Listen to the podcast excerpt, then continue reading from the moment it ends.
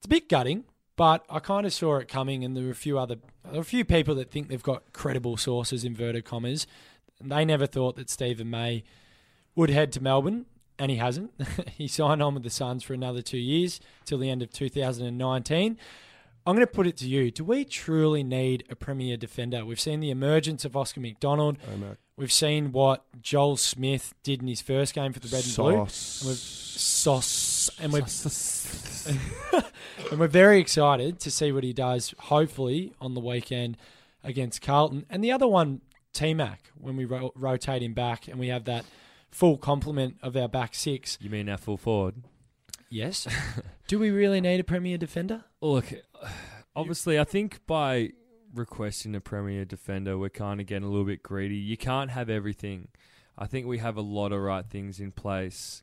Uh, Steven May, for me, was never achievable or never gettable. I don't think we're ever going to get him. I think more along the lines of Lever or someone like that. But look, I'm backing in our list Mm. wholeheartedly. Like we've copped a, a fair few injuries down back this year, and they've still week after week been our best performance. Uh, and you heard Neville talk about them and how gelled and, and how close they all together.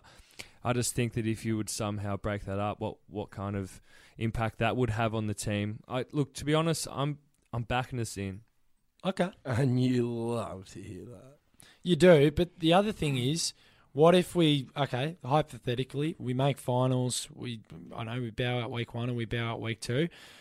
Next year, gotta make finals. It's an absolute bare minimum for us.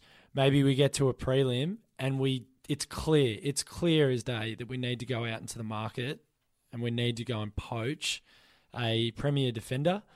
Who's out there for us potentially in a year or two? Who do we go for? Who's the type of player that you want to see recruited into that back six? Well, that's the thing. There's there's no real target. Well, judging on that timeline you just gave, Steven May will be available at the end of 2019. So who's to say? Maybe you did back in the market for him. It's too far in the future to tell. It is. It's too honest. far. But Just look at Liam Jones come on in six weeks. Who knows what'll be available in a year or two's time? who knows? We could have a rookie. a Oscar young McDonald player. could be the premier defender in the AFL. He'll be the I'm not poacher. putting that past. him. He's the poachable.